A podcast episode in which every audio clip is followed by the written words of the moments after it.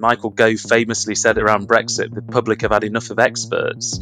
We certainly heard it after that during COVID. You know, these experts are brainy and clever and they're trying to like ruin our lives with all of their kind of input into these policy things. And it's, yeah, people just want to live their lives and they want to do it kind of informed by science, but also kind of not if it's not allowing them to do what they want to do.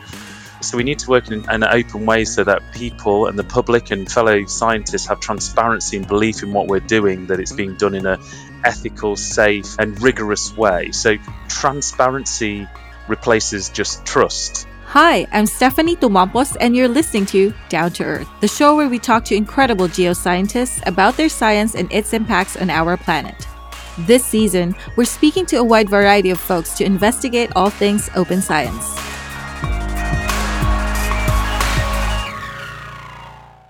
In our previous episodes, we've explored tactics and methods for increasing access in the open science movement. Some researchers are working to provide resources, like open education materials, to ensure people can join open source communities. Others are embracing data sovereignty principles to ensure underrepresented communities are not exploited when participating in open science.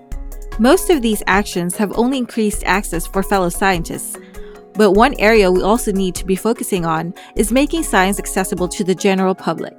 This includes making them aware that open science exists. In today's episode, we'll be exploring two tools that, when combined, can improve public trust in science science communication and the FAIR principles. So get ready to add to your arsenal of open science tools because this is going to be a beefy episode.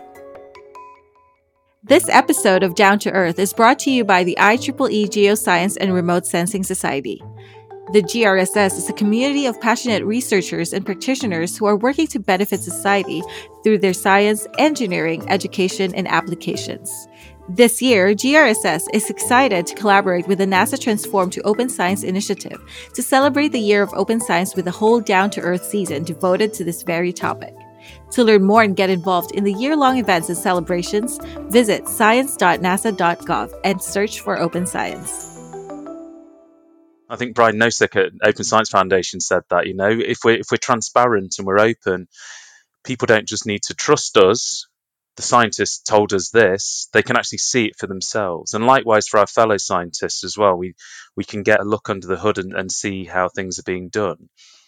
So I think they're just such foundational requirements for science to be at its best and to and provide as, as best as it can for wider society that it's it's a non-negotiable really. This is Professor Christopher Jackson. He's the Director of Sustainable Geosciences at a company called Jacobs and the visiting professor of basin analysis at Imperial College in London, UK. For several years now, he's also been a regular face and voice on the BBC in the UK, through this work, he makes science much more accessible to non scientists. I would love to see open and fair practices that enable cross field and cross disciplinary interactions. I would love to see us more on board. I would love to see more dedication to resources to, to making that happen. And that's both on the human infrastructure, and I mean data stewards and data managers and, and research support staff, and on the technological infrastructures as well. And seeing researchers being appropriately merited and getting the proper accreditation for doing open and fair research. And this is Dr. Sara El-Gebali. She's a project leader for metadata and curation at the SciLifeLab in Sweden. She's also the co-founder of FAIRPoints, a platform that supports conversation around realistic and pragmatic use of the FAIR principles in science.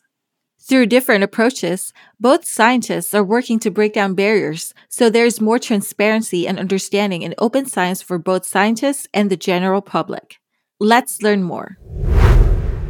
We have a problem, we get some data, we go away in a dark room, myself or a number of people, we, we come out with something we solve something or we work on something and then it is presented at a conference or it comes out in a paper. But the bit what happens in the dark room isn't particularly visible to the broader public or the broader scientific community, and neither is the peer review process, let's say, of the journal publication.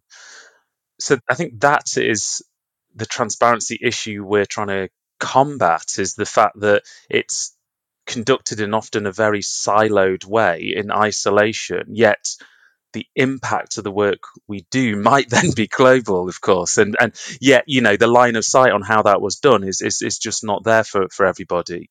So that's what I mean about transparency is is understanding the actual scientific process which underpins something when it reaches the public. Yeah. Transparency is definitely one of many issues preventing the public from understanding the scientific process. But Chris, I want to talk about solutions here. What's the solution? I've left, so I can't fix it. Good luck. Honestly, Stephanie, my name is Chris. I'm just here to introduce problems, not fix them. but seriously, what about science communications, Chris? Because I personally believe that science communications can be a solution for building up the public trust in science. What do you think? Yeah, I think having science communication has been a valued tool or a valued art almost, or or it's an it's an integral part of the scientific process would really help because you know let's take covid for example right? You know the best bits of the covid response wouldn't have got anywhere unless we had good science communicators. So people who were making the science open as they went through and were communicating about what they're doing if we didn't have scientists who were engaging directly with policymakers and, and governmental bodies and sort of advising them and people who could obviously then translate it enough to make a policy from it to get all the way from the lab bench all the way through to letting you out your house or keeping you in your house you know, science communication played a really important role through all of all of what's happened to us in the last two and a half years. I think as well, science communication is is desperately important when it comes to things like climate change. So some of the big societal challenges we've got coming our way in the next few decades, if we've got that long. You know, we need people who can talk to the broader public and, and make the science understandable and, and really you know, reassure them at some level, but also make it really clear what the problem is and why it exists. So you need science communicators who are very able to be compelling. And I think we need science communicators not just on telly or podcasts or radio. We need science communicators at the dinner table. We need science communicators in the bar. We need science communicators in cafes. We need people if they're equipping themselves with scientific knowledge to be talking to their friends and family and colleagues about it you know we need we, we can't rely on a handful of people in who are very public facing to do all of the labor. It needs to be done at every single opportunity we have. I mean science is everywhere so science communicators should be everywhere right? Personally for you how how are you personally using your communications expertise to push for change um, I mean, one thing we tried to do at um, a couple of places I worked was to try and make sure that science communication was valued in the promotions criteria and in appointments criteria, right? So I've tried to do that. I've I've tried to as well, you know, tell people that nobody's really born a science communicator. You know, there's and in fact, there's not really special skills in it. I think the only skill that I would say is really valuable is being able to take complicated things and retain the relevant level of detail and accuracy, but also make it understandable. Mm-hmm. Well, you've done science communication, television, and podcasts, right? Um, lots of scientists are probably nervous about the idea of talking about their science in these mediums. But how about you? What have you learned about this experience? number one, I, I, will be honest, I find it incredibly stressful. I mean, the TV medias thing, I find I did some filming last week and I just get unreasonably nervous. And I've done it for about five, six years now, and it's never got better. You're representing your a bit of your science, a few of your colleagues, who, and then you go and make a mess of it. You know, you don't you don't want to do that. So, I think that anxiety is is is useful, and it and it means that I care about what I'm doing. Um, the other thing I've kind of learned to think about, not necessarily podcasts, but again TV, is um, how we're lucky to get any science on TV, right? So I think I think the the amount of like false starts there are around scientific programming is one thing. You know, there's lots of ideas which never sort of make it anywhere. And then the, the other kind of curiosity, and this is really important, I think, if people are interested in science communication, producers universally think that if you are a geologist, you know about everything to do with geology. So they're going to ask you about the skull of a T Rex, they'll ask you about the water depth in the Pacific 100 million years ago, and they're also going to ask you about sandstones on Mars. And they'll be like, oh, can you just explain all these things to us? And you kind of, and it's at that point you realize how you know, these people are often with science, these producers have a scientific training, right? They've got a scientific background, but they're like, oh, you don't know about this? It's like, no, because, you know, geoscience, what I work in, and in chemistry, biology, whatever it might be, they're hyper specialized. And so clearly, I think the general public, you know, they just assume scientists know everything. And, and so as a science communicator, I think then it's really important to be clear about what you do and don't know. And when you are explaining something to the general public, and it's not your area of expertise, and the likelihood is it isn't, it's to make it clear that that's the case, to take them on that journey of discovery with you. And I think that adds some believability and authenticity to what you're trying to do. You don't just walk on stage and go, well, today I'm going to talk about COVID 19 vaccines. Because some people would do that, but it actually doesn't help, actually, in the long run of convincing people that scientists know what they're doing. Yes, and being able to say where your expertise is and where it isn't. I love that. Being able to say I don't know is is a big It's hard key. to do that, right? Yeah, it's super it hard is. to do that because again, the circles we often move in, uncertainty is a weakness, or, or you know, True. or you know, and it's and it's and and it's a thing I keep reminding myself, and I talk to students who I work with about. It's it's you know, we're always learning, and and I think when people see you on stage and you don't know the answer to a question because it is outside of your expertise or you've not thought about it, I think again it gives the public a little bit of a window of insight into what the true experience is of being a scientist is that you are continually trying to work things out. There are things you don't know. Tomorrow you might know them. It's not like you turn up at the age of 25 or 30 with a bundle of knowledge and it's fixed forever. Yeah. it's it's it's something that evolves. You forget things and you gain things and, and, and I think that's exciting, but it is quite um, exposing to do it.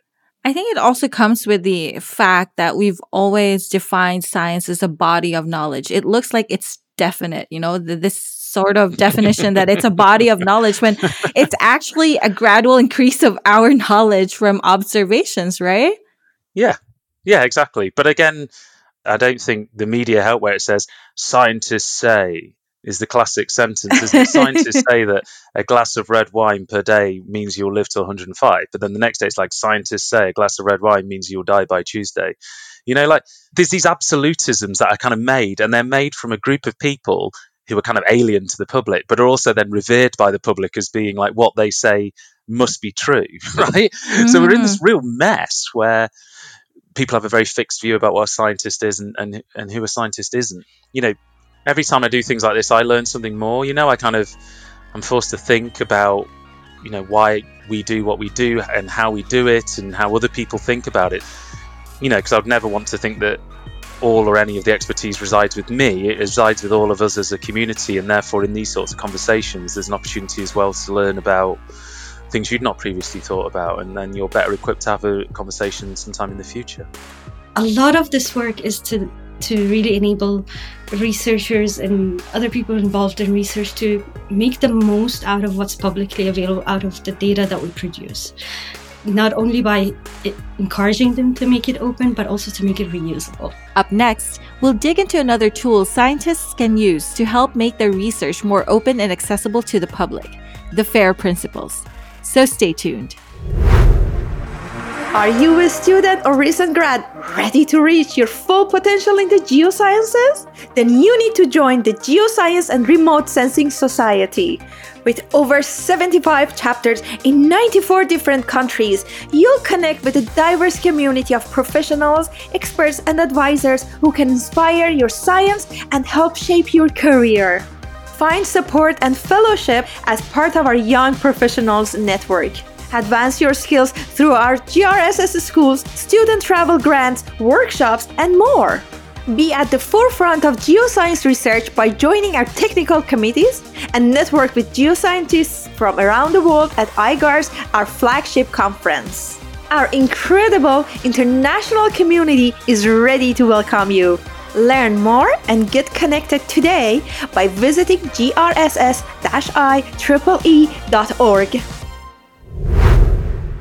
Welcome back. For today's episode, we are speaking to two researchers about ways we can make open science more accessible.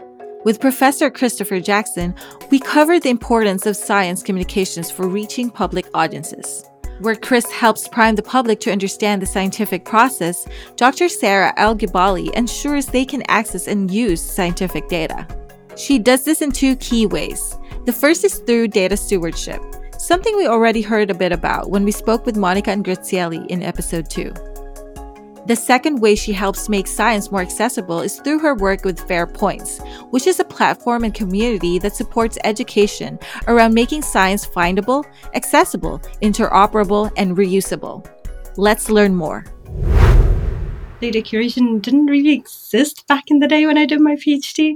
But I was wet lab cancer research and started working on multiplexing techniques and high throughput techniques from multiple different experiment types. And I was overwhelmed with the amount of data, which I have to say, it is not anywhere close to data nowadays. And even then, it was a challenge to how do I start looking at this data? What do I do with it? How do people manage this? Right. And this is like one of the biggest questions that the whole basis of research data management is built on. What do you do with all of this data and how do you handle it and what happens after you leave and who takes care of this data? And even if you publish it, is it understandable for others? Is it of use to others or it's just like supplementary material that people forget about and and um, i'm lucky to be in this group where we're just building all the infrastructure to help researchers on a national level with their data and to really enable data driven scientific research um, in 2016, like the concepts of fair or findable, accessible, interoperable, and reusable came about. But we are kind of struggling to see the ways of how do we apply those principles in reality. And that's where it sent me out on a quest on, on kind of what are people doing and ended up founding FAIRPoints as a platform, together with a couple of brilliant people, Chris Erdmann and Donny Winston, to kind of embark on this journey to go and question people like how do you apply this concept of fair in your daily work what can we learn from you from different disciplines so it's been it's been really amazing and it's very interesting to see the responses before we get into fair points, most scientists don't speak so enthusiastically about data management. Why do you think this is the case? Oh, that's a good question. Hmm.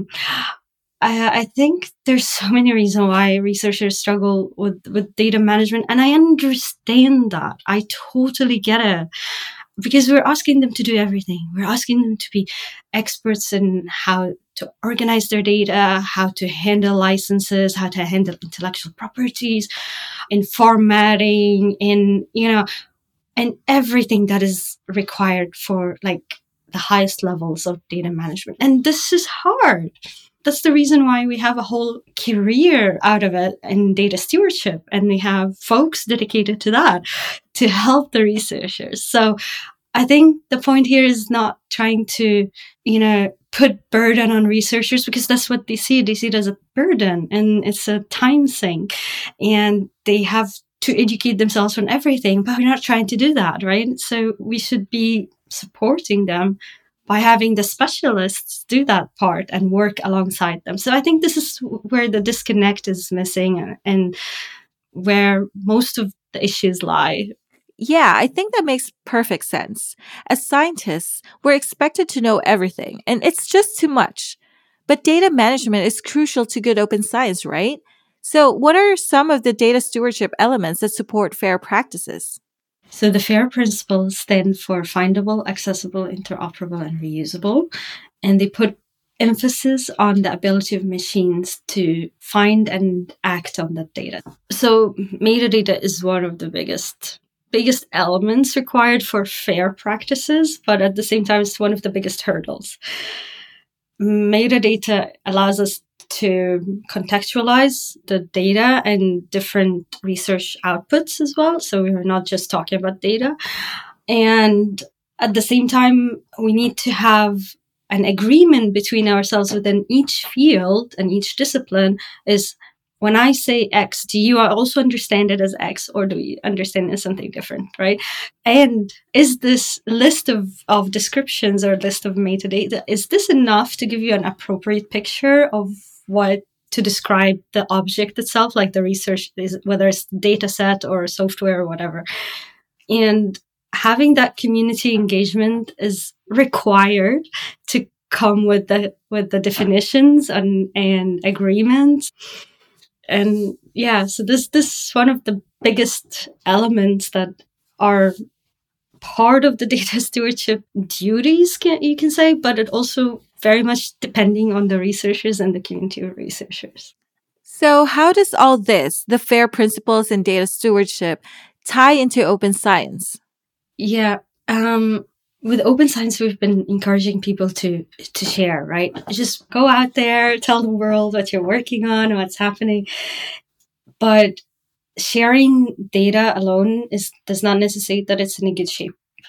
Uh, does not tell me anything if I have a data set which I don't know how it was produced, what are the abbreviations stand for, um, who to contact, and whether or not I can use it, and what kind of licensing you know on it.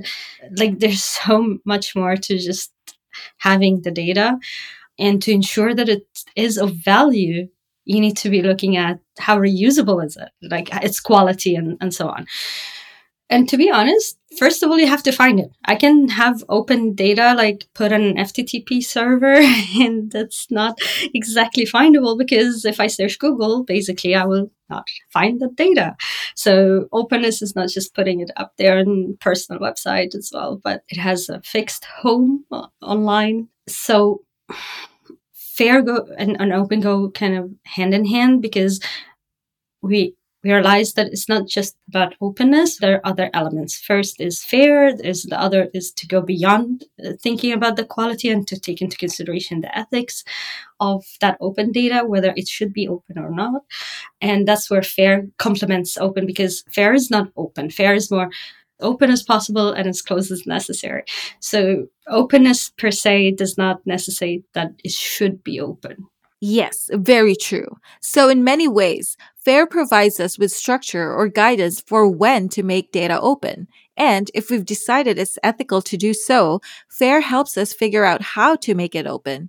But part of the reason you started FAIRPoints is because researchers are struggling with the FAIR principles, right?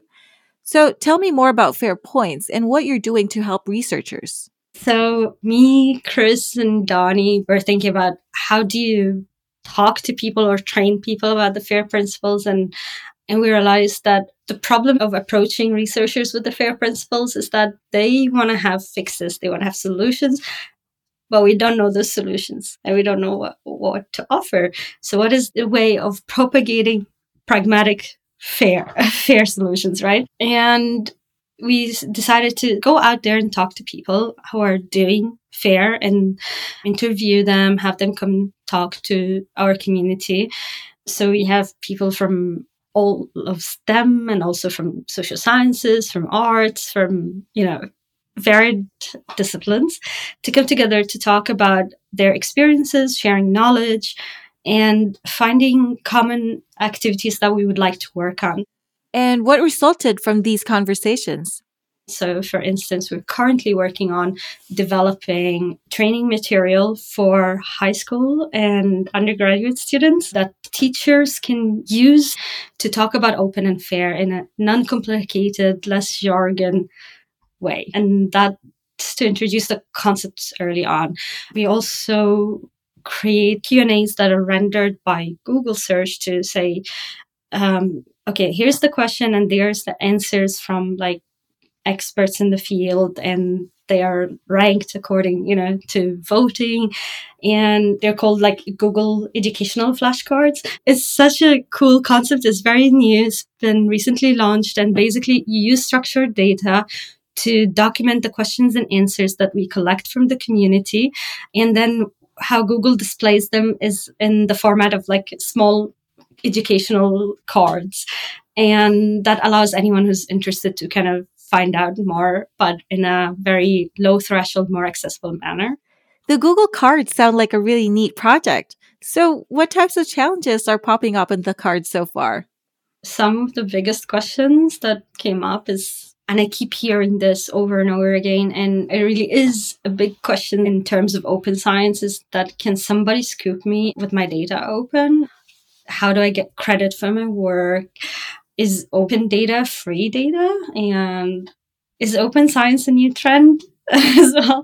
I, there's so many questions that came out from the. These are community questions. Like these questions came from uh, people attending our events and contributing some of the questions that are in their head or they have been asked before. That's interesting because they're focusing on open data questions as opposed to FAIR. What do you think about this?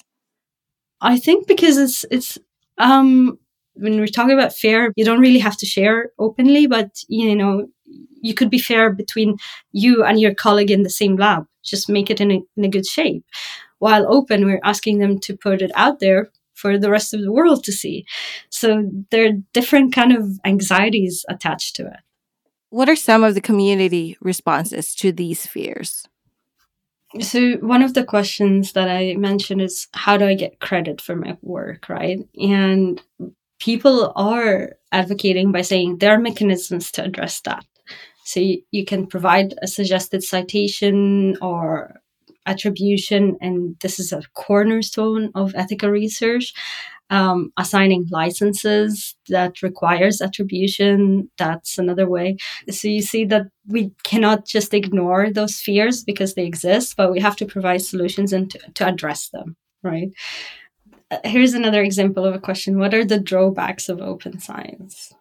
And I love this because we cannot just sell one version without addressing the fears, right? Again, we're changing cultures and, and attitudes. We have to be mindful of these fears, and they exist for a reason as well. So, what are the drawbacks of open science? And the answer I'm reading here is like without safeguards, both social and technical, researchers are understandably worried at not being able to capture some of the value they have produced. But the patent system was designed to help with this for industrial progress. So there are drawbacks, but there should be safeguards in place to mitigate them. So we're not really saying, yeah, you should, you know, you should do open at all costs. Again, that's not the point. It's more about open, but being mindful, open, but making use of the available technologies to help with the proper openness. I think these Google cards really demonstrate some of the community feelings about open science. It's a direct feeling, you know? I think when people first learn about open science, they think about it as this really positive mission, but then the questions start to pop up. You know, we've been addressing a bunch of these questions in the podcast this season because it's so important to talk these things through before we move forward. So I'm curious, in your view, is open science this magical unicorn? I know it's a tough question. It's a big one. yeah, yeah. I mean, it's it's a, it's a really it's a really tough question to ask because but you've asked me in my view and my view might not be exactly the same view that is held by most western high income countries views i grew up in, in, in sweden but my origins are, are from egypt so i have the north african perspective on things where open science means exploitation Open science means no rights. Open science means helicopter research, safari or parachute research. It means a lot of negative connotations. So if I'm gonna, you know, take a step back and say, there is no magic bullet to solve all problems that we're facing in science. We have to be mindful of who's talking about open science, who's on that table, and who's not there. So the version of open science, depending on who you talk to, is is going to be um, different, right? quite different. Yeah. yeah, yeah. Sorry, I just got emotional there because uh, no worry. I mean, I, I love this because you make an excellent point here. You know, I mean, as the Western countries and developed countries move forward to open science freely, the countries who are, I would say, still trying to be open, I mean, trying to adapt to open science are still, I wouldn't say struggling, but they're still trying to be careful on their next step to open science because they don't want that same experience all over again as what was has happened before right? Yeah and you're 100% right and this like we have to take into account open science and history of colonialism. We have to take into account what the repercussions of those practices as well and we've seen this with covid research when we were pressuring uh, African countries to share their data without any regard and involvement in the discussions. So we have to kind of start thinking about the same thing for FAIR or for any other concept or, or solutions that we come up with. How is this adapted and how do we win the goodwill and good faith of the communities that we've alienated with negative practices and in histories of decades of colonialism. So, yeah. So, if you had to have one key message to share with listeners, what would it be? Yeah, totally. Um, I'm not. I'm not talking against openness. Absolutely not. But I'm trying to say that when, when we're talking about openness, we have to also talk about fair and care principles, right? Like open data goes hand in hand with the fair and care principles. And we're talking about collective benefit, authority to control, responsibility, and ethics. Mm-hmm. And that's where we have to ask ourselves is what is the value of openness? Um, is there a value of openness to in this instance or in this situation or not? In the field of remote sensing, Earth observation, and data analysis, the FAIR principles have been constantly emphasized to us students as important for managing our data. Combined with the CARE principles, our research and data becomes even more valuable because it serves community needs. The way we communicate science in general should complement these principles. Yet, science communication is still a skill not every scientist is comfortable with. The fact that journalists and the general public sometimes expect scientists to know information beyond their expertise makes participating in science communication even more daunting. But we need more scientists to talk about their research in a way that the public can understand and trust. That's not an easy task, but with training and encouragement, I think it's possible. The next step is to find the ever elusive funding to support this work. In fact, funding is a key question for the whole of open science. So, next episode, we'll speak to a researcher investigating diverse funding models for open science. Learn more about Chris and his work. I am active on twitter.com and my handle is at size matters, but it's size S E I S underscore matters. And um, also on Instagram at christopher.aiden.lee.jackson. And be sure to connect with Sara too. You can look me up as, as El-Gebali on Twitter or on Mastodon. We also have fairpoints.org and scilifelab.se slash data. Please follow us on Spotify and Apple Podcasts and send some love to our sponsors at IEEE underscore GRSS on Twitter and Instagram and IEEE Geoscience and Remote Sensing on Facebook and LinkedIn.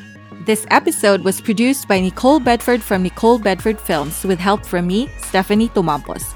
Graphics and design by Mylene Briggs of Killa Media.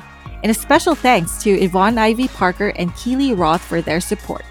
I'm Stephanie Tumampos, and you've been listening to Down to Earth.